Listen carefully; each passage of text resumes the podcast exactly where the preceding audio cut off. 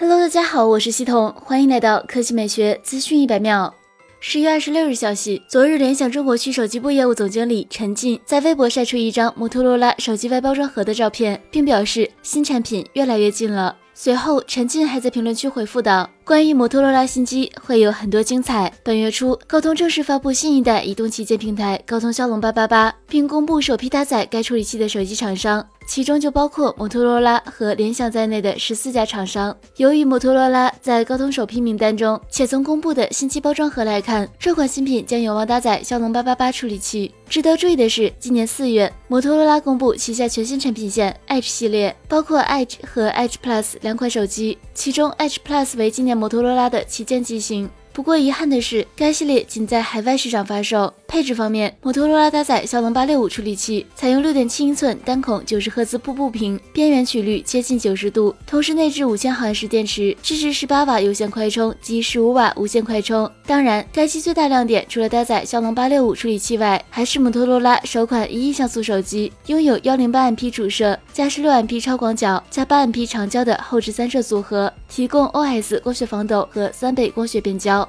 此前有爆料称，摩托罗拉正在测试一款屏幕刷新率为一百零五赫兹的全新旗舰手机。就目前智能手机屏幕刷新率种类来看，一百零五赫兹还是首次出现。据猜测，摩托罗拉这款一百零五赫兹新机会在部分场景下启用一百零五赫兹刷新率，部分场景下则会以九十赫兹呈现，以保证续航时间。好了，以上就是本期科技美学资讯百秒的全部内容，我们明天再见。